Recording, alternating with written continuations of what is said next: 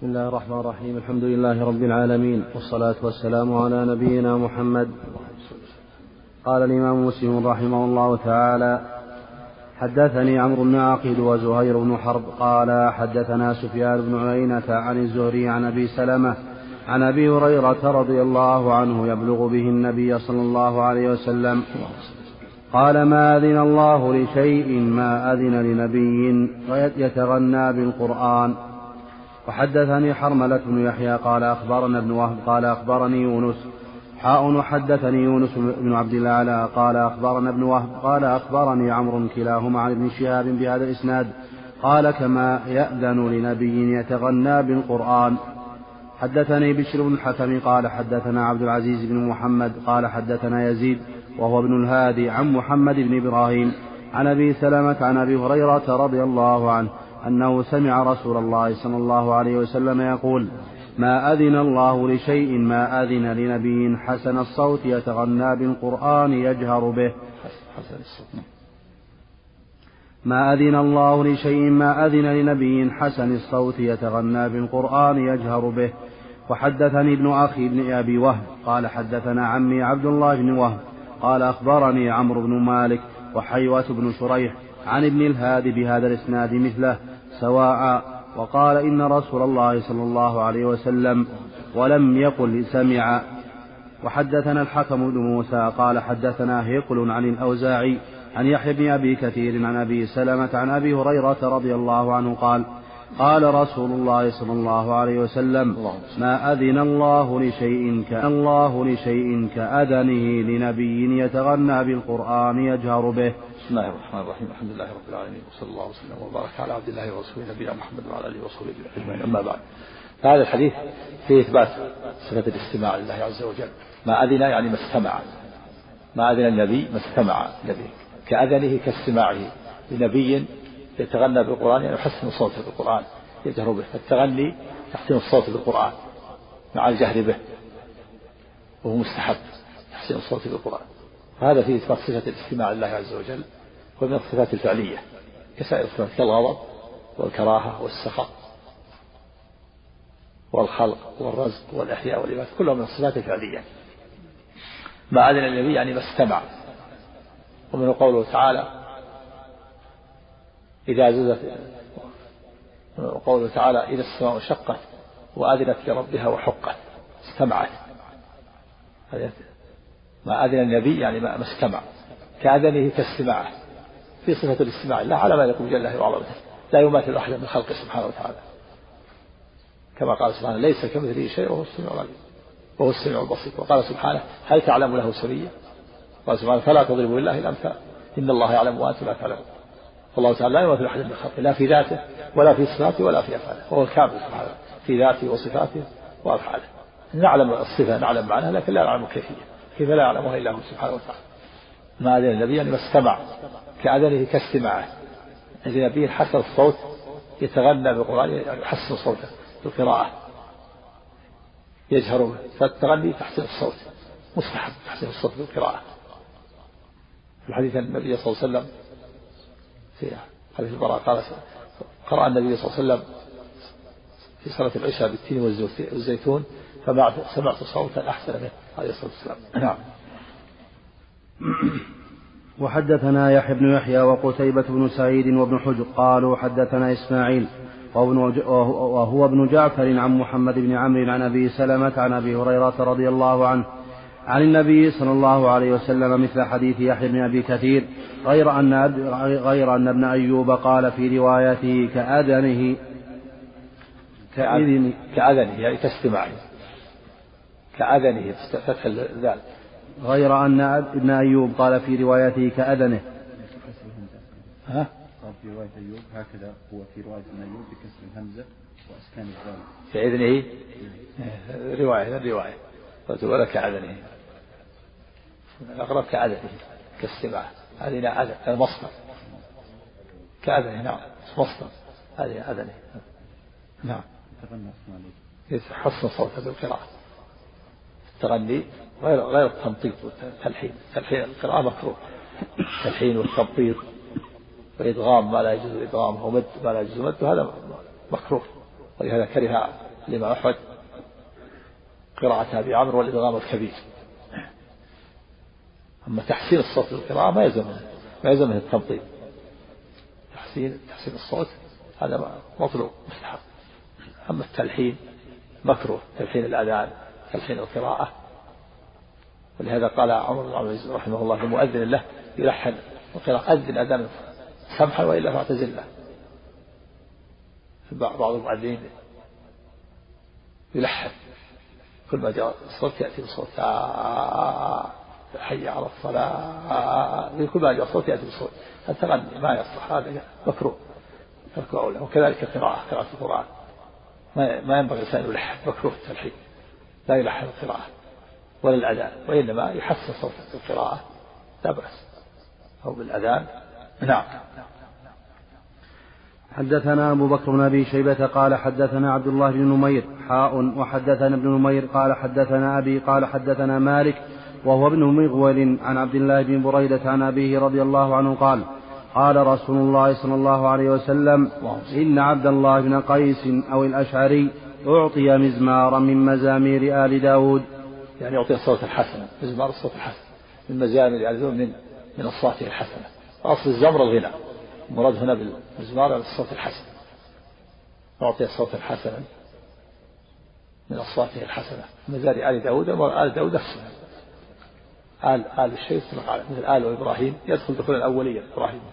آل محمد يدخل النبي دخول الأولية. نعم.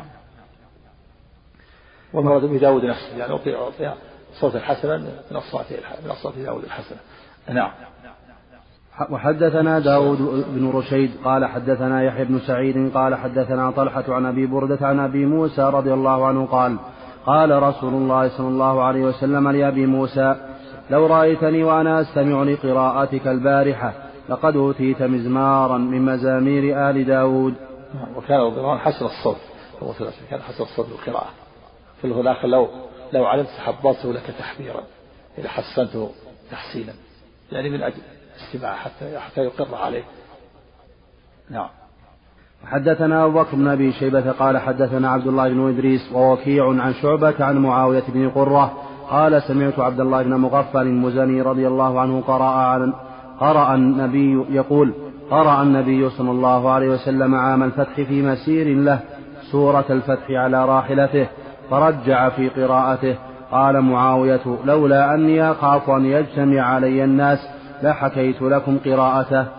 نعم والترجيع ترديد والتكرار للقراءة بقصد التخشع والتحزن مع تحسين الصوت قال ترجيع الترداد والتكرار القراءة بقصد التخشع والتحزن مع تحسين الصوت. ومنه ترجيع في الأذان. في أذان أبي محذورة كان أذان فيه ترجيع. وأذان بلال ليس فيه ترجيع.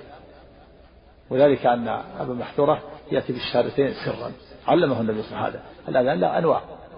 النبي صلى الله عليه وسلم علم أبا محذورة هكذا الترجيع يأتي بالشهادتين سرا. ثم يأتي بهما جهرا. يقول أشهد أن لا إله إلا الله أشهد أن لا إله إلا الله أشهد أن محمدا رسول الله أشهد أن محمدا رسول الله سرا ثم يرفع صوته. أشهد أن لا إله إلا الله أشهد أن لا إله إلا الله أشهد أن محمدا رسول الله أشهد أن محمدا رسول الله. هذا الترجيع يعني يأتي بالشهادة ثم يرجع به. يأتي بهما مرة أخرى. يأتي بهما سرا ثم يأتي بهما جهرا. فيكون أذان ابن محذورة تسع عشرة جملة. وأما أذان بلال ليس في ترجمة خمس عشرة جملة. شهادتين أربع. أربع جمل. أذان بن محورة ثمان جمل. أربع سرا وأربع جهرا الترجيع معناها الرجوع إلى الشيء. ترجيع القراءة التكرار والترداد بقصد التخشع والتحزن. قال أبو لو لولا أن يجتمع الناس لا حكيت لكم قراءة النبي. لولا يعني أن الناس يغشوه لاستماع قراءته لحكيت لكم قراءة النبي صلى الله عليه وسلم. اقتداء به. جاء في عن عبد الله المغفل أنه حكى قراءة النبي صلى الله عليه وسلم قال كان الله عليم في قراءة في سورة الفتح وكان الله عليما حكيما. آه آه آه. نعم. هكذا جاء في الحديث عن عبد الله المغفل وأنه كرر الألف. نعم. رجعها نعم. الكلمة فقط الحرف الأخير نعم. هذا في يشمل هذا يشمل هذا. لكن هذا المغفل جاء في حديث أنه الحرف الأخير. نعم. جائز يا شيخ الحرف الأخير. على على ما ورد على ما ورد في الحديث. هذا هكذا ورد عن عبد الله المغفل نعم. نعم. النووي. رحمه الله ما يؤول الصفات. استماع يليق بجلاله وعظمته. نعم. وحدثنا محمد بن مثنى ومحمد بن بشار. قال ابن مثنى حدثنا محمد بن جعفر. قال حدثنا شعبة عن معاوية بن قرة. قال سمعت عبد الله بن مغفل رضي الله عنه قال رأيت رسول الله صلى الله عليه وسلم يوم فتح مكة على ناقته يقرأ سورة الفتح. قال فقرأ ابن مغفل ورجع فقال معاوية لولا, لولا الناس لأخذت لكم بذلك الذي ذكره ابن مغفل عن النبي صلى الله عليه وسلم. يعني لحكيت لكم قراءته لولا أن يغشاه الناس ويجتمعوا عليه آه، لاستماع قراءته لرجع حاكم قراءة النبي صلى الله عليه وسلم. حاكم قراءة كما رجع عبد الله المغفل في قراءة النبي صلى الله عليه وسلم. نعم. وحدثنا نعم. في النافلة في النافلة هذا إنما جاء في النافلة. لم يرد عنه صلى الله عليه وسلم رجع في الفريضة. نعم. وحدثنا. وحدثناه يحيى بن وهو يقرأ أيضا على على على راحلته في غير في غير الصلاة. يحتمل أنه في الصلاة يصلي على راحلته. أنه يصلي على راحلته أو أنه يقرأ بدون بدون الصلاة. نعم. وحدثناه يحيى بن حبيب الحارثي قال حدثنا خالد بن الحارث حاء وحدثنا عبيد الله بن معاذ قال حدثنا أبي قال حدثنا شعبة بهذا الإسناد نحوه وفي حديث خالد بن الحارث قال على راحلته على راحلة يسير وهو يقرأ سورة الفتح وحدثنا يحيى بن أيوب قال قال وحدثنا يحيى بن يحيى قال في البخاري الحديث البخاري أنه في صحيح البخاري أن عبد الله المغفل رجع وقال كان الله عليم الحكيم آه آه آه في الصحيح في الصحيح. ما ما أخرجه مسلم هنا. نعم. وحدثنا يحيى بن يحيى قال أخبرنا أبو خيثمة عن أبي إسحاق عن البراء قال كان رجل يقرأ سورة الكهف وعنده فرس مربوط بشطنين فتغشته سحابة. يعني بحبلين نعم. فجعلت تدور الحبل نعم. فجعلت تدور وتدنو وجعل فرسه فرسه ينفر منها فلما أصبح ينفر ينفر. وجعل فرسه ينفر منها فلما أصبح أتى النبي صلى الله عليه وسلم فذكر ذلك له فقال تلك السكينة تنزلت للقرآن وحدثنا ابن المثنى وابن بشار واللفظ ابن المثنى تنفر تنفر يعني تريد أن تتحرك تهرب. أما نفر ينفر هذا النفير في الجهاد ينفر خفافا وثقال نعم. الخروج الجهاد قال نفر ينفر. وهذا نفر ينفر يعني قفزت من مكانها. نعم. وحدثنا ابن المثنى وابن بشار واللفظ لابن المثنى قال حدثنا محمد بن جعفر قال حدثنا شعبة عن أبي إسحاق قال سمعت البراء رضي الله عنه يقول قرأ رجل كهف وفي الدار دابة فجعلت تنفر فنظر فنظر فإذا ضبابة أو سحابة قد غشيت قال فذكر ذلك للنبي صلى الله عليه وسلم فقال اقرأ فلان فإنها السكينة فإنها السكينة تنزلت عند القرآن أو تنزلت للقرآن. وحدثنا ابن مثنى قال حدثنا عبد الرحمن بن مهدي وأبو داود قال حدثنا شعبة عن أبي إسحاق قال سمعت البراء يقول فذكر نحوه غير أنهما قالا تنقز. وحدثني حسن بن علي الحلواني وحجاج بن الشاعر وتقاربا في اللفظ. قال حدثنا يعقوب بن إبراهيم. قال حدثني أبي. قال حدثنا يزيد بن الهاد أن عبد الله بن خباب حدثه أن أبا سعيد الخدري رضي الله عنه حدثه أنه سيد بن حضير رضي الله عنه بينما هو ليلة يقرأ في مربده. إذ جالت فرسه فقرأ ثم جالت أخرى. مكان مجتمع التمر. نعم. فقرأ ثم جالت أيضا. قال أسيد فخشيت أن تطأ يحيى فقمت إليها فإذا مثل الظلة فوق رأسي. فيها أمثال السرج عرجت في الجو حتى ما أراها. قال فغدوت على رسول الله صلى الله عليه وسلم.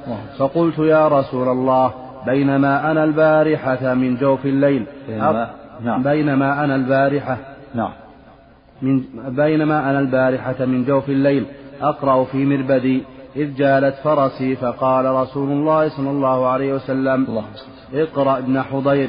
قال فقرأت ثم جالت أيضا. فقال رسول الله صلى الله عليه وسلم اقرأ اقرأ ابن حضير. قال فقرأت ثم جالت أيضا. فقال رسول الله صلى الله عليه وسلم اقرأ ابن حضير. قال فانصرفت. قال فانصرفت. فانصرفت وكان يحيى قريبا منها. خشيت أن تطأه فرأيت مثل الظلة فيها أمثال السرج عرجت في الجو حتى ما أراها.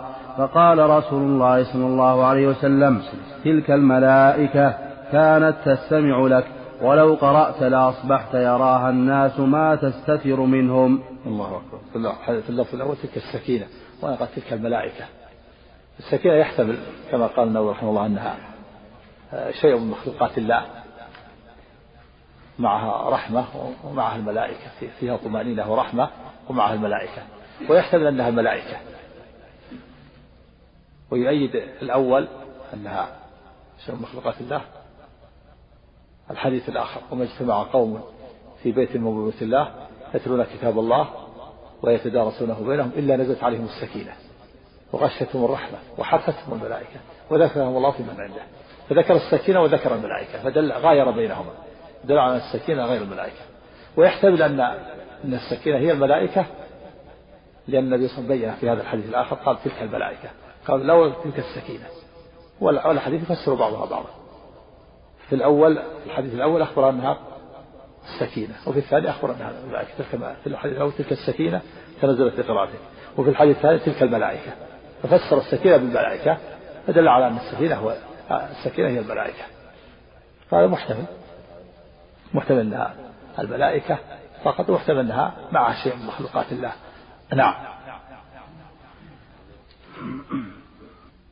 كان إخبار عما مضى. كان إخبار عما مضى. إخبار عما مضى. اقرأ يعني يعبر عن الماضي عن الأمر الماضي يعني إخبار عما حصل له البارحة. نعم. حدثنا قتيبة بن سعيد وأبو كامل الجحدري. كما كما دل عليه كما دل عليه الحديث الأول. نعم. إخبار عما حصل له البارحة. نعم. يعني كان عبد الله بن مغفل رجع كما رجع النبي صلى الله عليه وسلم. معاوية يريد أن يري الناس ترجيع. يقول خشي الناس يجتمعون عليه ويغشونه نعم. حدثنا قتيبة بن سعيد وأبو كامل الجهدري كلاهما عن أبي عوانة قال قتيبة حدثنا أبو عوانة عن قتادة عن أنس عن أبي موسى الأشعري رضي الله عنه قال قال رسول الله صلى الله عليه وسلم مثل المؤمن الذي يقرأ القرآن مثل الأترجة ريحها طيب وطعمها طيب. ومثل المؤمن الذي لا يقرأ القرآن مثل التمرة لا ريح لها وطعمها حلو. ومثل المنافق الذي يقرأ القرآن مثل الريحانة ريحها طيب وطعمها مر. ومثل المنافق الذي لا يقرأ القرآن كمثل الحنظلة ليس لها ريح وطعمها مر. وحدثنا هذا في فضل قراءة القرآن وفي أقسام الناس أننا في أقسام أربعة. المؤمن الذي يقرأ القرآن مثل الترجة طعمها طيب وريحها طيب يعني معه قرآن طعمه طيب هذا الإيمان. وريحها طيب القرآن ومثل المؤمن الذي لا يقرأ القرآن مثل التمرة. طعمها حلو ولا ريح لها طعمه حلو هذا الإيمان. لا ريح لها ليس معه شيء من القرآن. ومثل المنافق الذي يقرأ القرآن مثل الريحانة. ريحها طيب وطعمها مر. ريحها طيب هذا القرآن. وطعمه مر هذا النفاق والعياذ بالله. ومثل المنافق الذي لا يقرأ القرآن مثل الحنظلة. لا ريح لها لأنه ليس معها القرآن. وطعمها مر لأنها معها النفاق نعوذ بالله. نسأل الله السلامة والعافية نعم سل سل سل عام عام. سواء مع ظهر قلب. المهم المهم العمل والتدبر إذا كان يعمل بالقرآن ولو كان ولو كان يقرأ بالمصحف نعم. وحدثنا هداب بن خالد قال حدثنا همام حاء وحدثنا محمد بن المثنى قال حدثنا يحيى بن سعيد عن شعبة كلاهما عن قتادة بهذا الإسناد مثله غير أن في حديث همام بدل المنافق الفاجر. حدثنا مثل المنافق مثل الفاجر. نعم. حدثنا قتيبة بن سعيد ومحمد بن عبيد الغبري جميعا عن أبي عوانة. قال ابن عبيد حدثنا أبو عوانة عن قتادة عن زرارة بن أوفى عن سعد بن هشام عن عائشة رضي الله عنها قالت قال رسول الله صلى الله عليه وسلم زرارة بن أوفى التابع زرارة بن أوفى بدون بدون أبي. وأما الصحابي عبد الله بن أبي أوفى. الصحابي في أبي عبد الله بن أبي أوفى. والتابعي زرارة بن أوفى. نعم. قد اشتبه. هذا نعم. عن عائشة رضي الله عنها قالت قال رسول الله صلى الله عليه وسلم الماهر بالقرآن مع السفرة الكرام البررة والذي يقرأ القرآن ويتعتع فيه وهو عليه شاق له أجران. نعم. الماهر يعني الذي يجيد القراءة. الذي يجيد القراءة ويحسنها مع السفرة الكرام البررة هم الملائكة. والذي يقرأ القرآن ويتتعتع فيه وهو عليه شاق له أجران. أجر القراءة وأجر المشقة. لا أيهما أفضل؟ الماهر ولا يتتعتع نعم. الذي يتتعتع له أجران. ذكر له أجران والماهر ما ذكر أجران. كيف؟ نعم. نعم. نعم مع سفرة الكلام البررة يعني تجاوز. تجاوز هذه المرحلة. كان يتتعتع في الأول تجاوزها فصار ماهر. مع السفرة الكرام البررة هم الملائكة. وفي دليل على أن الذي يشق على القراءة لا ينهى عن القراءة. يقرأ وله وجه لكن يوجه ويرشد إلى إصلاح قراءته قراءته على من؟ يقرأها على بعض المقرئين الذين يصلحون له قراءته لكن ما ينهى عن القراءة. ولو كان استفاد ولو كان الشق له أجران. لكن يؤمر به ويوجه إلى أنه ينبغي له أن يقرأ القراءة على بعض المقرئين الذين يصلحون له قراءته. نعم. وال... ها؟ نعم معروف. نعم الحافظ الحادث نعم. والذي يقرأ القرآن ويتتعتع فيه وهو عليه شاق له أجران. وحدثنا محمد بن المثنى قال أجر من أجل القراءة وأجر للمشقة. أجر أجر القراءة وأجر المشقة. أجران. نعم. وحدثنا محمد بن المثنى قال حدثنا ابن أبي عدي عن سعيد حاء وحدثنا أبو بكر بن أبي شيبة قال حدثنا وكيع عن هشام الدستوائي كلاهما عن قتادة بهذا الإسناد وقال في حديث وكيع والذي يقرأ وهو يشتد عليه له أجران. يعني يشق عليه. نعم. حدثنا هداب بن خالد قال حدثنا همام قال حدثنا قتادة عن أنس بن مالك رضي الله عنه أن رسول الله صلى الله عليه وسلم قال لأبي رضي الله عنه إن الله أمرني أن أقرأ عليك. قال آه قال آه الله سماني لك. قال الله سماك لي. قال فجعل أبي يبكي. يبكي فرحا فرحا وسرورا. وهذه منقبة لأبي رضي الله عنه. أن الله تعالى أمر نبيه أن يقرأ على أبي. له الآخر أن الله أمره أن يقرأ عليه سورة لم يكن الذين كفروا. هذه منقبة لأبي بكى فرحا. البكاء قد يكون حزنا وقد يكون فرحا. البكاء أنواع. بكاء الفرح وبكاء الحزن. النائح بكاء النائح. النائحة هذا حزن وبكاء الفرح. نعم هذا بكاء فرح نعم. حدثنا محمد بن المثنى وابن بشار قال حدثنا محمد بن جعفر قال حدثنا بكاء فرح وشوق. لا الله عز وجل نعم. قال حدثنا شعبة قال سمعت قتادة يحدث عن أنس رضي الله عنه قال قال رسول الله صلى الله عليه وسلم لأبي بن كعب رضي الله عنه إن الله أمرني أن أقرأ عليك لم يكن الذين كفروا قال وسماني لك قال نعم قال فبكى وسماني يعني سماه أبي يعني سماه باسمه أبي فبكى فرحا وسرورا وشوقا حدثنا يحيى بن حبيب بن الحارثي قال حدثنا خالد يعني بن الحارث قال حدثنا شعبة عن قتادة قال سمعت أنس رضي الله عنه يقول قال رسول الله صلى الله عليه وسلم الله. لأبي بمثله. وحدثنا أبو بكر بن أبي شيبة. نعم. لا شك. ما أذكر يعني ورد فيها لكن لا شك أنه يفيد أن هذه السورة فاصلة بين المؤمنين والكفار. لم يكن الذين كفروا من أهل الكتاب والمشركين مفكين حتى تأتيهم البينة. فيها فيها الفصل. المؤمن منفصل عن الكفرة. من أهل الكتاب ومن الوثنيين منفصل عنهم. متميز. لا يوافقهم لا, لا, لا في اعتقادهم ولا في أخلاقهم ولا في أعمالهم. ثم فيها جزاء الكفار وجزاء المؤمنين. فيها سورة عظيمة. نعم. وحدثنا أبو بكر بن أبي شيبة وأبو كريب جميعا عن جميعا عن حفص. قال أبو بكر حدثنا حفص بن غياث عن الأعمش عن إبراهيم عن عن عبيدة عن عبد الله رضي الله عنه. عن عبيدة عبيدة بن عمرو السلماني. نعم. الله عنه عن إبراهيم عن عبيدة عن عبد الله رضي الله عنه قال قال لي رسول الله صلى الله عليه وسلم اقرأ علي القرآن. قال فقلت يا رسول الله أقرأ عليك وعليك أنزل. قال إني أشتهي أن أسمعه من غيري فقرأت النساء حتى إذا بلغت فكيف إذا جئنا من كل أمة بشهيد وجئنا بك على هؤلاء شهيدا؟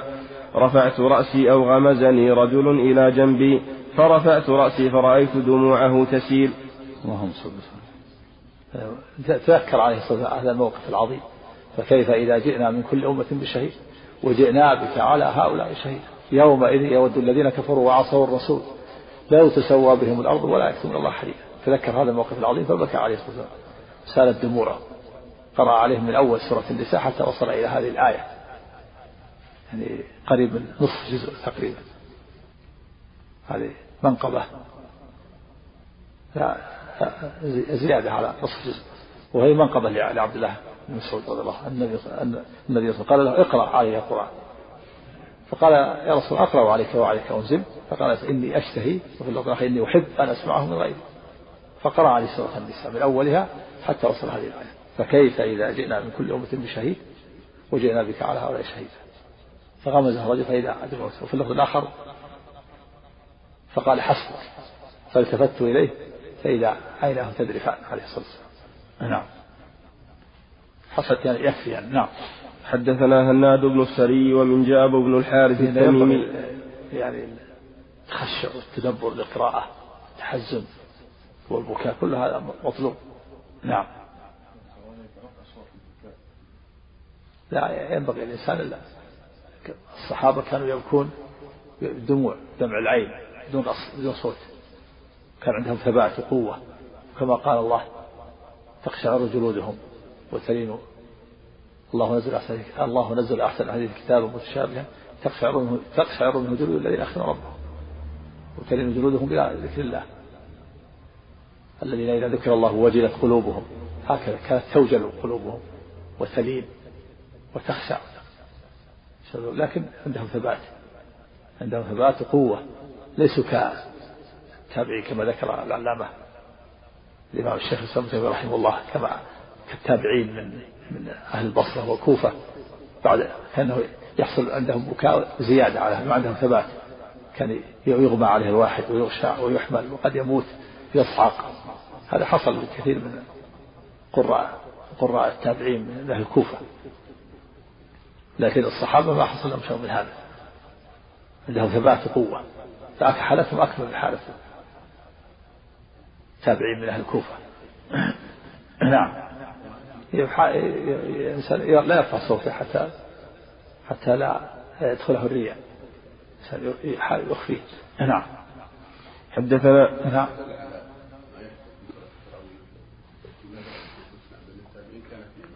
إيه، كانوا إيش؟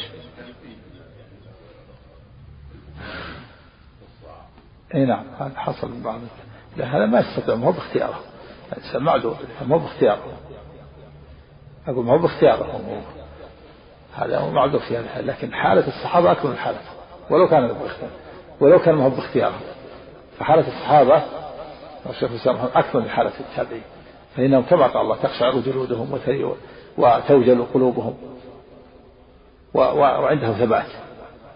بخلاف العباد من من أهل الكوفة متأخرين فإنهم ما عندهم ثبات وإنما يصعد كل ويغمى عليه ويحمل وقد يموت. نعم. حالة الصحابة أكثر من حالة. نعم. نعم. إيه.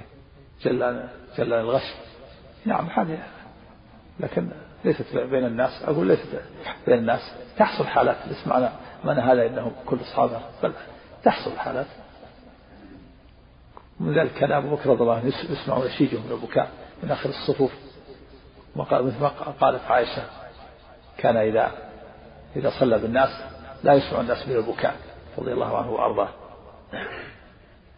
البكاء يحصل لكن ما قليل الحصول مثل ما حصل لعباد الكوفة من الصعق والموت ويكون يحمل من المكان مغمى عليه.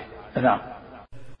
حدثنا هناد بن السري ومن جاب بن الحارث التميمي جميعا عن علي بن مسلم عن الأعمش بهذا الإسناد وزاد هناد في روايته قال لي رسول الله صلى الله عليه وسلم وهو على المنبر علي. قال لي رسول الله صلى الله عليه وسلم وهو على المنبر اقرأ علي. وحدثنا أبو بكر بن أبي شيبة وأبو كريب قال حدثنا أبو أسامة قال حدثني مسعر وقال أبو كريب عن مسعر عن عمرو بن مرة عن إبراهيم قال قال النبي صلى الله عليه وسلم لعبد الله بن مسعود رضي الله عنه اقرأ علي. قال أقرأ عليك وعليك أنزل. قال إني أحب أن أسمعه من غيري.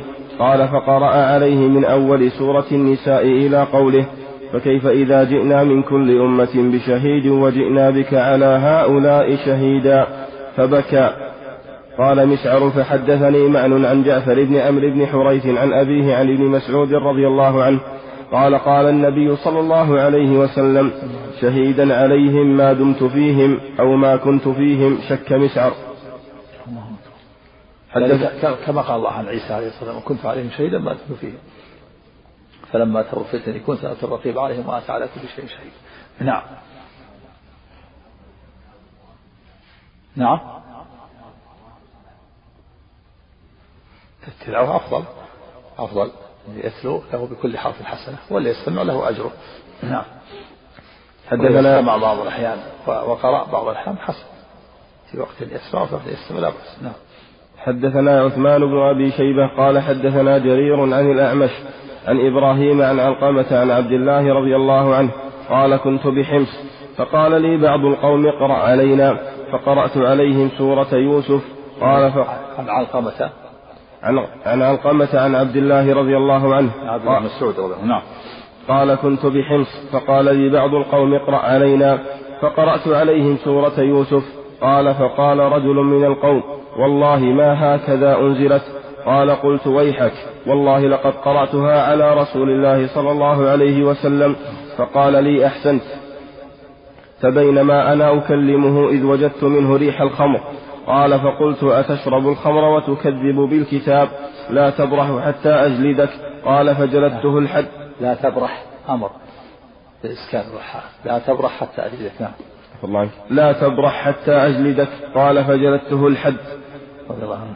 فهذا فيه عبد الله بن مسعود رضي الله عنه لو قرأ القرآن اعترض عليه رجل من أهل الحمص فقال ما هكذا أنزلت؟ فقال له عبد الله ويحك؟ لقد قرأتها على النبي صلى الله عليه وسلم. ثم بعد ذلك وجد أنه ريح خمر قال عبد الله انكر عليه رضي الله عنه في مبادرة الصحابه إلى الإنكار. قال ويحك أتشرب الخمر وتكذب بالقرآن؟ تكذب بالكتاب؟ جمعت بين سيئتين تكذب بالكتاب تقول ما هكذا أنزلت؟ وتشرب الخمر؟ لأن وجد أنه ريح خمر لا تبرح من يعني من مكانك حتى اجلدك يعني لا تغادر هذا المكان حتى اجلدك فجلد الحد رضي الله عنه. الصحابه رضي الله عنهم ليسوا كائن عندهم قوة يقيمون الحد بأنفسهم فجلده الحد. وفي دليل على أن من وجد منه ريح الخمر فإنه يجلد وأن هذه علامة على شرب الخمر. وكذلك علامة أخرى وهي التقي تقي الخمر. كما قال عمر بن الخطاب رضي الله عنه إنه لم يتقيأها حتى شربها.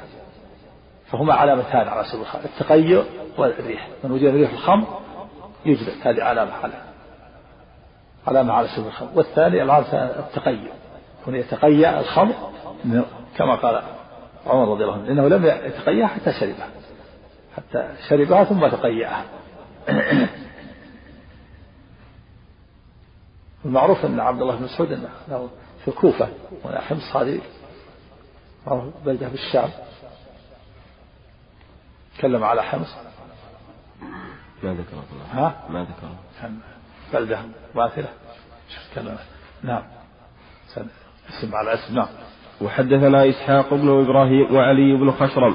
قال أخبرنا عيسى بن يونس حاء وحدثنا أبو بكر بن أبي شيبة وأبو كريب. قال حدثنا أبو معاوية جميعا عن الأعمش بهذا الإسناد وليس في حديث أبي معاوية فقال لي أحسنت. حدثنا أبو بكر بن أبي شيبة وأبو سعيد الأشج. قال حدثنا وكيع عن الأعمش عن أبي صالح عن أبي هريرة رضي الله عنه قال قال رسول الله صلى الله عليه وسلم أيحب أحدكم إذا رجع إلى أهله أن يجد فيه ثلاث, ثلاث خلفات عظام حساء عظام سمان. قلنا نعم. قال فثلاث آيات يقرأ بهن أحدكم في صلاته. خير له من ثلاث خليفات عظام سمان. الله. لأن هذا أنفس أموال العرب خلف السمينة والآن نقول خير من ثلاث سيارات. إذا قرأ عليه. قل لا. له في الآخر لا نغدو أحدكم من المسجد فيتعلم ثلاث آيات خير له من ثلاث خليفات وأربع آيات خير له ومن عددهن من الإبل. نعم. وحدثنا أبو بكر بن أبي شيبة قال حدثنا الفضل بن ذكي عن موسى بن علي قال سمعت أبي يحدث عن عقبة بن عامر رضي الله عنه قال خرج رسول الله صلى الله عليه وسلم ونحن في الصفة. فقال أيحب أي فقال أيكم يحب أن يغدو كل يوم إلى بطحاء عن عن عقبة بن عامر رضي الله عنه. نعم. قال خرج رسول الله صلى الله عليه وسلم ونحن في الصفة. فقال أيكم يحب أن يغدو كل يوم إلى بطحان أو إلى العقيق؟ فيأتي منه بناقتين كوماوين في غير إثم ولا قطع رحم. فقلنا يا رسول الله نحب ذلك. قال أفلا يغدو أحدكم إلى المسجد فيعلم أو يقرأ آيتين من كتاب الله عز وجل. خير له من ناقتين وثلاث خير له من ثلاث وأربع خير له من أربع ومن أعدادهن من الإبل. نعم بطحة والعقل وادي هذه في المدينة. يقول أيكم يحب أن يغدو إلى بطحان أو العقيق؟ فيأتي بناقتين كوما كوماوين في غير إثم ولا قطع رحم. يعني ما سرقها ولا شيء إنما جاء رزقه الله. ناقتين قال يا رسول كله يحب ذلك كلنا يحب هذا يحصل له يحصل له ناقتين كوماوين في غير إثم ولا قطيعة رحم. قال والذي نفسي بيده لأن يغدو أحدكم إلى المسجد فيتعلم آيتين خير له من ناقتين وثلاث خير له من ثلاث وأربع خير له من أربع ومن أعدادهن من الإبل هذا فيه زهد الناس كثير من الناس في الخير لا يعني كل سنة يتعلم هذه الآيات خير له من الدنيا وما فيها. هذا مثال والمعنى خير من الدنيا وما فيها. الدنيا ما تساوي شيء. هذا أمثلة النبي صلى الله عليه وسلم هذا مثال. كما في قوله عليه الصلاة والسلام الحديث الآخر لعلي بن أبي طالب رضي الله عنه هو خطاب للأمة كلها فوالله لأن يهدي الله بك رجلا واحدا خير لك من حمر النعم يعني من الإبل الحمر وهي أنفس أموال العرب. وهذا مثال والمعنى خير من الدنيا وما فيها. ما ما تساوي حمر النعم زائلة منتهية. لكن المراد المثال وبيان أن أن عمل الآخرة ثوابه عظيم. لا يقارن بالدنيا. نعم. حدثني الحسن بن علي الحلواني قال حدثنا أبو ثوبة وهو الربيع بن نافع. قال حدثنا معاوية يعني ابن سلام عن زيد أنه سمع أبا سلام يقول حدثني أبو أمامة الباهلي, الباهلي رضي الله عنه قال سمعت رسول الله صلى الله عليه وسلم يقول اقرأوا القرآن فإنه يأتي يوم القيامة شفيعا لأصحابه. اقرأوا الزهراوين البقرة وسورة آل وسورة آل عمران فإنهما تأتيان يوم القيامة كأنهما غمامتان أو كأنهما غيايتان أو كأنهما فرقان من طير صواف تحاجان عن أصحابهما. اقرأوا سورة البقرة فإن أخذها بك فإن أخذها بركة وتركها حسرة ولا يستطيعها البطلة. نعم والبطلة السحرة. وفيه فضل قراءة القرآن وأن من عمل به فإن يكون له شفيعا يوم القيامة. وذكر الزهراوين البقرة آل عمران فإنه تأتيان يوم القيامة كأنهما غمامتان أو غيايتان بمعنى واحد. أو فرقان من الصوت هذا المعنى العمل. بمعنى عمله هاتين السورتين يأتي يظلل يوم القيامة. عمله وثواب وثوابه. أما الآيات فهي كلام الله عز وجل. فقراه آل عمران الآيات كلام الله عز وجل. والمعنى أن عمله عمل بهذه بهاتين السورتين يأتي يظلل يوم القيامة. نعم. قال معاوية بلغني أن البطلة السحرة نعم. نعم. وش واحد؟ الآيات تأتي نفسها؟ لا كلام الله. أقول كلام الله. نعم. وحدثنا عبد الله بن نعم. عبد نعم ثواب نعم. نعم. وحدثنا عبد الله بن عبد الرحمن الدارمي قال أخبرنا يحيى يعني بن حسان قال حدثنا معاوية بهذا الإسناد مثله غير أنه قال وكأنه ما في كليهما ولم يذكر قول معاوية بلغني. حدثنا إسحاق بن منصور قال أخبرنا يزيد بن عبد ربه قال حدثنا الوليد بن مسلم عن محمد عن محمد بن مهاجر عن الوليد بن عبد الرحمن الجرشي عن جبير بن نفير قال سمعت النواس بن سمعان الكلابي رضي الله عنه يقول سمعت النبي صلى الله عليه وسلم يقول يؤتى بالقرآن يوم القيامة وأهله الذين كانوا يعملون به تقدمه سورة البقرة وآ... بسم الله الرحمن الرحيم الحمد لله رب العالمين والصلاة والسلام على نبينا محمد قال الإمام مسلم رحمه الله تعالى حدثنا إسحاق بن منصور قال أخبرنا يزيد بن عبد ربه قال حدثنا الوليد بن مسلم عن محمد بن مهاجر عن, عن الوليد بن عبد الرحمن الجرشي عن جبير بن نفير قال سمعت النواس بن سمعان. وحدث الحديث اللي قبله الحديث اللي قبله حدثني الحسن بن علي الحلواني قال حدثنا أبو توبة وهو الربيع بن نافع قال حدثنا معاوية يعني ابن يعني ابن سلام عن زيد أنه سمع أبا سلام يقول حدثني أبو أمامة الباهلي قال سمعت رسول الله صلى الله عليه وسلم يقول اقرأوا القرآن فإنه يأتي يوم القيامة شفيعا لأصحابه. اقرأوا الزهراوين البقرة وسورة آل عمران فإنهما تأتيان يوم القيامة كأنهما غمامتان أو كأنهما غيايتان أو كأنهما فرقان من طير صواف تحاجان عن أصحابهما.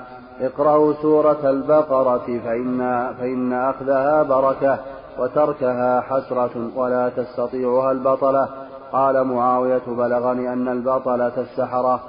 وحدثنا الحمد لله رب العالمين. صلى الله وسلم وبارك على عبد الله وسلم نبينا محمد وعلى آله وصحبه أجمعين. أما بعد فهذا الحديث فيه فضل قراءة القرآن والعمل به وأن من قرأ القرآن وعمل به فإنه يأتي شفيعا له يوم القيامة. ولهذا قال النبي صلى الله عليه وسلم اقرأوا القرآن فإنه يأتي شفيعا لأصحابه. يعني العمل العمل عمل الإنسان بالقرآن يشفع له يوم القيامة. والقرآن كلام الله عز وجل صفة من صفاته. وهي فضل سورة البقرة وآل عمران. لما اشتبهت عليه من الأحكام العظيمة. ولهذا جلس ابن عمر ثمان سنين يتعلم مع معاني البقرة. في أن البقرة وآل عمران يأتين يوم القيامة يحاجان عن صاحبهما ويضللان صاحبهما. يعني لمن عمل بهما. لمن عمل بهما يأتيان يحاجان عنه ويجادلان عنه ويشفعان له ويضللانه كأنهما غمامتان أو غايتان أو فرقان من غير صواب أما من لم يعمل بهما فإنه ضد ذلك. يكون القرآن قصا عليه. نسأل الله السلامة والعافية كما جاء في الحديث الآخر أن القرآن يأتي إذا قام الإنسان من قبره كالرجل الشاحن. فإن كان عمل به صار يجادل عنه وإن لم يعمل به صار خص ضده. نسأل الله السلامة والعافية. والمؤمن يقوده إلى الجنة والفاجر يقوده إلى النار يسلقه إلى النار نعوذ بالله. نسأل الله السلامة والعافية. وفي فضل سورة البقرة وآل عمران. وفي فضل سورة البقرة وأنها وأن أخذها بركة وتركها حسرة ولا تستطيع البطلة. البطلة هي السحرة كما قال معاوية. قال بلغني أنها البطلة نعم ما بلغ صحيح. أن البطلة هي السحرة وفي جواز قول سورة البقرة وسورة آل عمران. والرد على الحجاج. الذي يتورع عن قول سورة البقرة. الحجاج خطب فقال لا تقول سورة البقرة ولا تقول السورة التي يذكر فيها البقرة. وهذا التورع الحجاج لا وجه له فإن فإنه لا بأس أن يقال. ثبت عن ابن مسعود رضي الله عنه أنه قال لما رمى جمرة العقبة من بطن الوادي قال هذا مقام الذي أنزلت عليه سورة البقرة. حجاج تورع من هذا لكنه لم يتورع من قتل من القتل والإسراف في القتل. نسأل الله السلامة والعافية. فهو تورع وقال لا يقال سورة البقرة وإنما يقال السورة التي يذكر فيها البقرة. السورة التي يذكر فيها آل عمران. والصوم لا لا بأس بأن يقال سورة البقرة سورة آل عمران. نعم. وحدثنا عبد الله بن عبد الرحمن الدارمي قال أخبرنا يحيى يعني بن حسان قال حدثنا معاوية بهذا الإسناد مثله غير أنه قال وكأنهما في كليهما ولم يذكر قول معاوية بلغني حدثنا إسحاق بن منصور قال أخبرنا يزيد بن عبد ربه قال حدثنا الوليد بن مسلم عن محمد بن مهاجر عن الوليد بن عبد الرحمن الجرشي عن جبير بن نفير قال سمعت النواس بن سمعان قال سمعت النواس بن سمعان الكلابي يقول سمعت النبي صلى الله عليه وسلم يقول يؤتى بالقرآن يوم القيامة وأهله الذين كانوا يعملون به تقدمه سورة البقرة وآل, وآل عمران. تقيل بأهله الذين كانوا يعملون به. يؤتى بالقرآن وأهله. أهل القرآن هم الذين يعملون به سواء كان عن ظهر قلب أو من المصحف من عمل بالقرآن فهو من أهل القرآن. أهل القرآن وخاصة نسأل الله أن يجعلنا وإياكم منهم. أهل القرآن وخاصة هم الذين يعملون بالقرآن يصدقون أخباره وينفذون أحكامه يمتثلون أوامره ويجتنبون نواهيه ويؤمنون بمح ويعملون بالمحكم ويؤمنون بالمتشابه ويقفون عند حدوده ويتعظون بمواعظه وينزجرون بزواجره هذا هؤلاء هم أهل القرآن. وليس المراد أهل القرآن الذي يقرأ القرآن يقرأ القرآن وهو يخالفه هذا ليس من أهل القرآن تلاوة القرآن نوعان. تلاوة لفظية وهو أن يتلو القرآن. هذا عبادة. يعني عبادة وله بكل حرف حسنة وحسنة بعشر أمثالها. والنوع الثاني تلاوة حكمية وهي تصديق أخباره وتنفيذ أحكامه. وهذه هي اللي عليها المعول هي اللي عليها الثواب والعقاب. وإن كانت تلاوة القرآن اللفظية فيها ثواب لكنها وسيلة إلى العمل. التلاوة الحكمية هي الغاية. قال قال الله تعالى الذين آتيناهم الكتاب يتلونه حق تلاوته. أولئك يؤمنون به يعني يعملونه يعملون به حق العمل به. الذين آتيناهم الكتاب يتلونه حق تلاوته. أولئك يؤمنون به ومن يكفر به فأولئك هم الخاسرون. نعم. الله عنك ما يكون الأجر المترتب على فضل القراءة يكون في في القراءة الحكمية؟ لا هو نوعان التلاوة اللفظية عبادة تعبد لله تعبد بتلاوة القرآن حديث ابن مسعود من قرأ حفظ بكتاب الله فله به حسنة والحسنة بعشر أمثالها لا أقول ألف لام من حرف ولكن ألف حرف ولام حرف من حرف. صريح. يعني التلاوة على الثواب على التلاوة. نعم. التلاوة اللفظية نعم. هذه عبادة لكنها وسيلة إلى الغاية والعبادة العظمى وهي وهي العمل. نعم. وحدثني زهير بن حرب ومحمد بن بشار قال زهير حدثنا يحيى بن سعيد عن شعبة عن قتادة عن سالم بن أبي الجعد عن معدان بن أبي طلحة عن أبي الدرداء رضي الله عنه عن النبي صلى الله عليه وسلم قال أيعجز أحدكم أن يقرأ في ليلة ثلث القرآن؟ قالوا وكيف يقرأ ثلث القرآن؟ قال قل هو الله أحد تعدل ثلث القرآن. وحدثنا إسحاق بن إبراهيم قال أخبرنا محمد بن بكر قال حدثنا سعيد بن أبي عروبة حاء. وحدثنا أبو بكر بن أبي شيبة قال حدثنا عفان قال حدثنا أبان العطار جميعا عن قتادة بهذا الإسناد. وفي حديثهما من قول النبي صلى الله عليه وسلم قال إن الله جزأ القرآن ثلاثة أجزاء. فجعل قل هو الله أحد جزءا من أجزاء القرآن. وحدثني محمد بن حاتم ويعقوب بن إبراهيم جميعا عن يحيى. قال ابن قال ابن حاتم حدثنا يحيى بن سعيد. قال حدثنا يزيد بن كيسان. قال حدثنا أبو حازم عن أبي هريرة رضي الله عنه قال قال رسول الله صلى الله عليه وسلم احشدوا فإني سأقرأ عليكم ثلث القرآن. اجتمعوا يعني أنشدوا يعني اجتمعوا نعم. فحشد من حشد ثم خرج نبي الله صلى الله عليه وسلم فقرأ قل هو الله أحد ثم دخل فقال بعضنا لبعض إني أرى هذا خبر جاءه من السماء فذاك الذي أدخله. ثم خرج نبي الله صلى الله عليه وسلم فقال إني قلت لكم سأقرأ عليكم ثلث, ثلث القرآن ألا إنها تعدل ثلث القرآن؟ وحدثنا تعدل ثلث القرآن؟ أن القرآن إما إما خبر وإما أحكام. إما خبر وإما أحكام. والخبر إما خبر عما كان أو خبر عما يكون. فالأخبار عما كان الخبر عما كان. تشمل أخبار الماضين والأمم السابقة والأنبياء والرسل. والخبر عما يكون تشمل أخبار إشراط الساعة وما يكون في القبر والبعث والجزاء والحساب والجنة والنار. والأحكام أمر وتشريع أمر ونهي وتشريع. فالقرآن ثلاث أجزاء. خبر عن الماضي خبر عن الماضي خبر عن المستقبل وأحكام. خبر عن الله خبر عن الله وأسمائه وصفاته. الأخبار يعني قل هو الله أحد. إما خبر وإما وإما القرآن إما خبر وإما إنشاء القرآن نوعان خبر وإنشاء والخبر نوعان. أو قسمان خبر عن الله وأسمائه وصفاته وخبر عن عن الماضين أو عن المستقبل. فهذا فالفاتحة قال قل هو الله أحد تخلصت لخبر عن الله وأسمائه وصفاته. يعني القرآن إما أما خبر وإما أحكام والأحكام أمر نهي تشريع والخبر نوعان أو قسمان خبر عن الله وأسمائه وصفاته وهذا هو الذي تخلصت له الفاتحة والخبر والنوع الثاني خبر عن عن الماضي أو عن المستقبل عن الماضي عن الأمم الماضية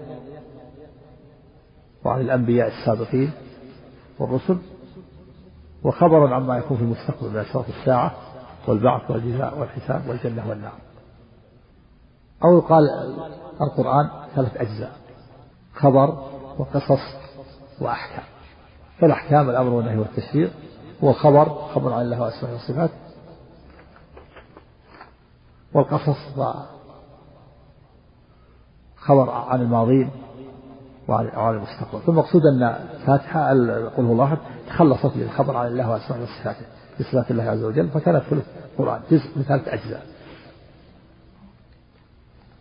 نعم. عليكم الشيخ رحمه الله والقرآن ثلاثة أقسام. الأول قسم وهو خبر عن الله وأسمائه وصفاته ويقول هو الله أحد الثاني ما كان ويكون والثالث عن الشرائع والأحكام هذا ما كان ويكون هو أخبار الماضي وأخبار المستقبل. هذا خبر خبر عن الله وأسمائه وصفاته والثاني خبر عما كان وما يكون يعني عما كان من الأمم الماضية. والأنبياء والرسل وما وخبر عما يكون يعني في المستقبل من أشراط الساعة والبعث والجزاء والجنة والنار والأحكام. يعني القرآن خبر قصة خبر وإنشاء. والإنشاء هي الأحكام والتشريع. والخبر نوعان خبر عن الله وخبر عن غيره. وخبر عن الله وأسمائه وصفاته هذا اللي تخلص له سورة قل الله أحد وخبر عن غيره نوعان خبر عما كان وخبر عما يكون. خبر عن الماضي وخبر عما يكون في المستقبل. نعم. معروف هذا معروف. نعم.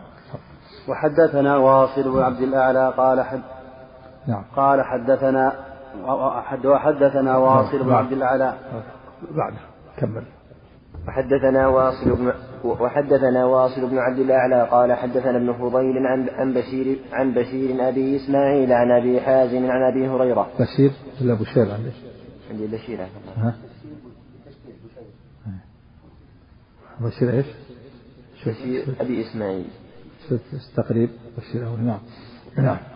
وحدثنا واصل بن عبد الأعلى قال حدثنا ابن فضيل عن بشير, عن, بشير أبي إسماعيل عن أبي حازم عن أبي هريرة رضي الله عنه بشير كنية أبي إسماعيل بشير أبو إسماعيل نعم قال خرج إلينا رسول الله صلى الله عليه وسلم فقال أقرأ عليكم ثلث القرآن فقرأ قل هو الله أحد الله الصمد حتى ختمها. حدثنا أحمد بن عبد الرحمن بن وهب قال حدثني عمي عبد الله بن وهب. قال حدثنا عمرو بن الحارث عن سعيد بن أبي هلال أن أبا الرجال محمد, محمد بن عبد الرحمن حدثه عن أمه عمرة بنت عبد الرحمن وكانت في حجر عائشة. رضي الله عنها زوج النبي صلى الله عليه وسلم. عن عائشة أن رسول الله صلى الله عليه وسلم بعث رجلا على سرية وكان يقرأ لأصحابه في صلاتهم فيختم بقل هو الله أحد.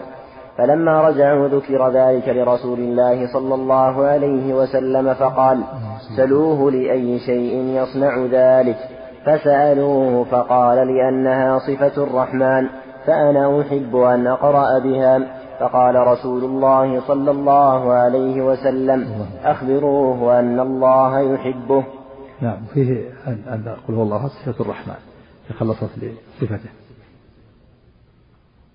وفيه جواز جمع السور قراءة السور في ركعة واحدة لأن هذا الرجل يقرأ قل هو الله ويقرأ غيرها من السور وفيه أن حب قل هو الله أحد من السبب بدخول الجنة. وفيه إثبات صفة المحبة لله والرد على من أنكرها من الجهمية والمعتزلة والأشاعرة. كل الطائفة الثلاث أنكروا المحبة. جهمية والمعتزلة والأشاعرة. الأشاعرة فسروا المحبة بالإرادة فيه رد عليه إثبات صفة المحبة لله عز وجل. وأن حب هذه السورة من أسباب دخول الجنة. هذا الرجل قال يحبه لأنها صفة فيها أنها صفة الله صفة الرحمن. نعم. يرد على ما كان صفات الله. وقال إن الله لا تصف الصفات لأن لا يشابه المخلوقين. هذا من جهل أهل البدع. نعم. سليمان الكندي أبو إسماعيل الكوفي والد الحكم ثقة يغرب قال قبل عفان الله عنه بفتح أوله وكسر المعلمات بشير؟ قال بشير بفتح أوله. قال بفتح أوله وكسر المعلمات بعدها ثمانية ثم راء يعني هذا هذا ولا اللي قبله؟ في الأصل؟ ولا في بشير. بشير أبي إسماعيل إيش؟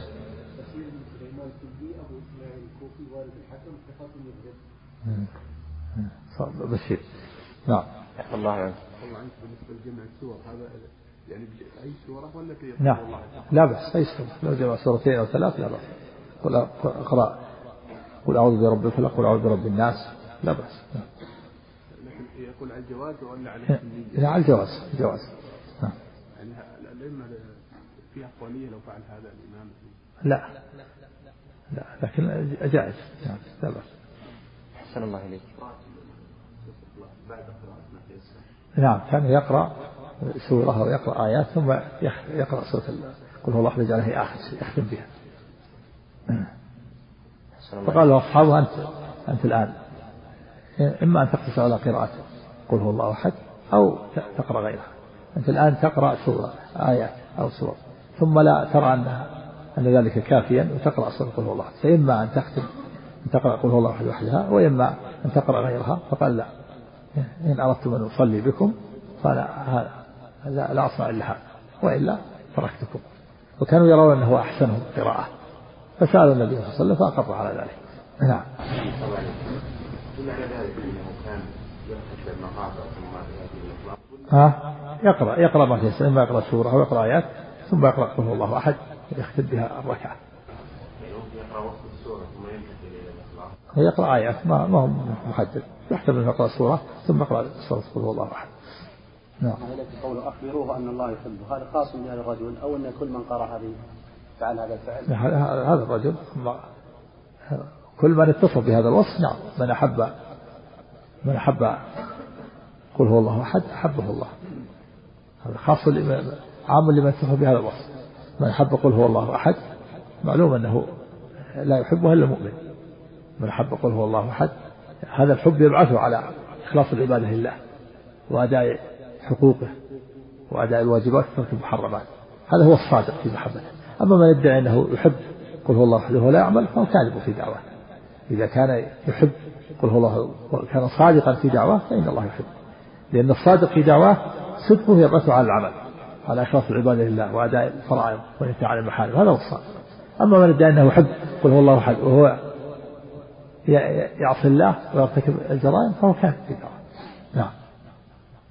الله عنك وحدثنا قسيبة بن سعيد قال حدثنا جرير عن بيان عن قيس بن أبي حازم عن عقبة بن عامر رضي الله عنه قال قال رسول الله صلى الله عليه وسلم ألم تر آيات أنزلت الليلة لم ير مثلهن قط؟ مثلهن.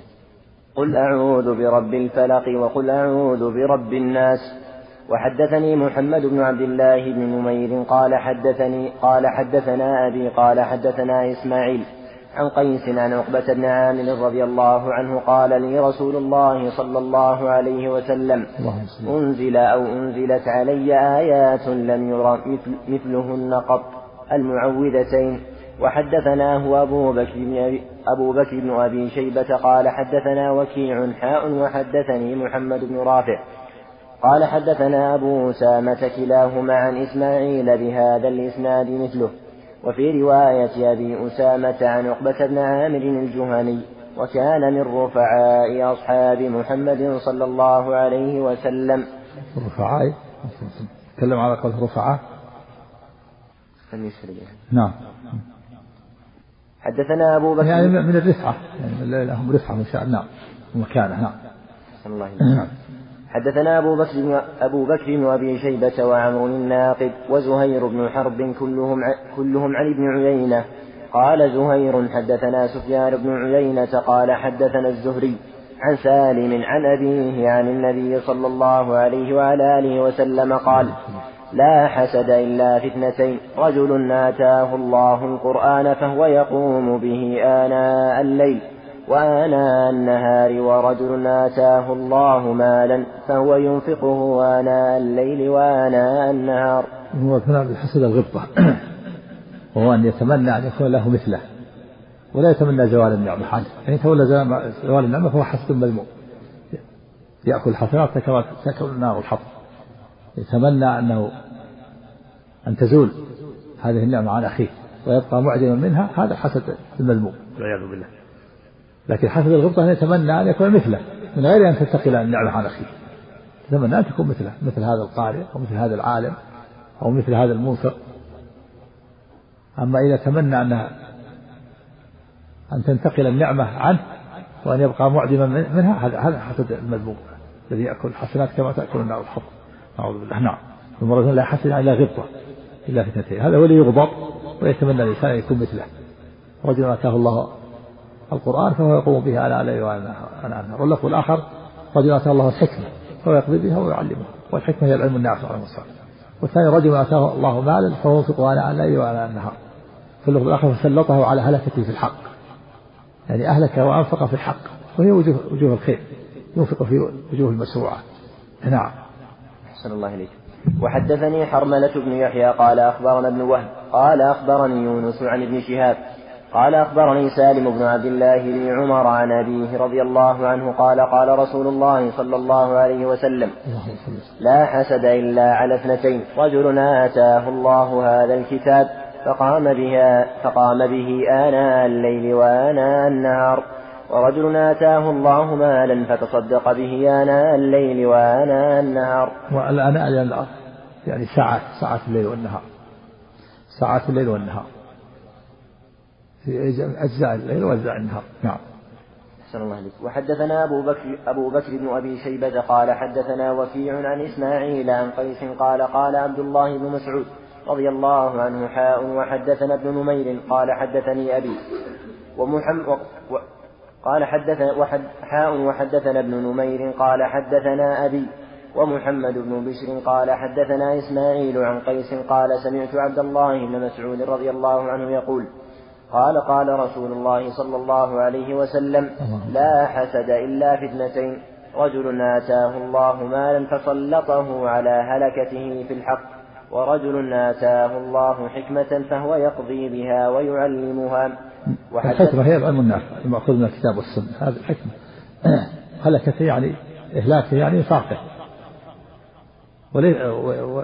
وليس المراد أنه أنه أضاعه لا. هلك في الحق.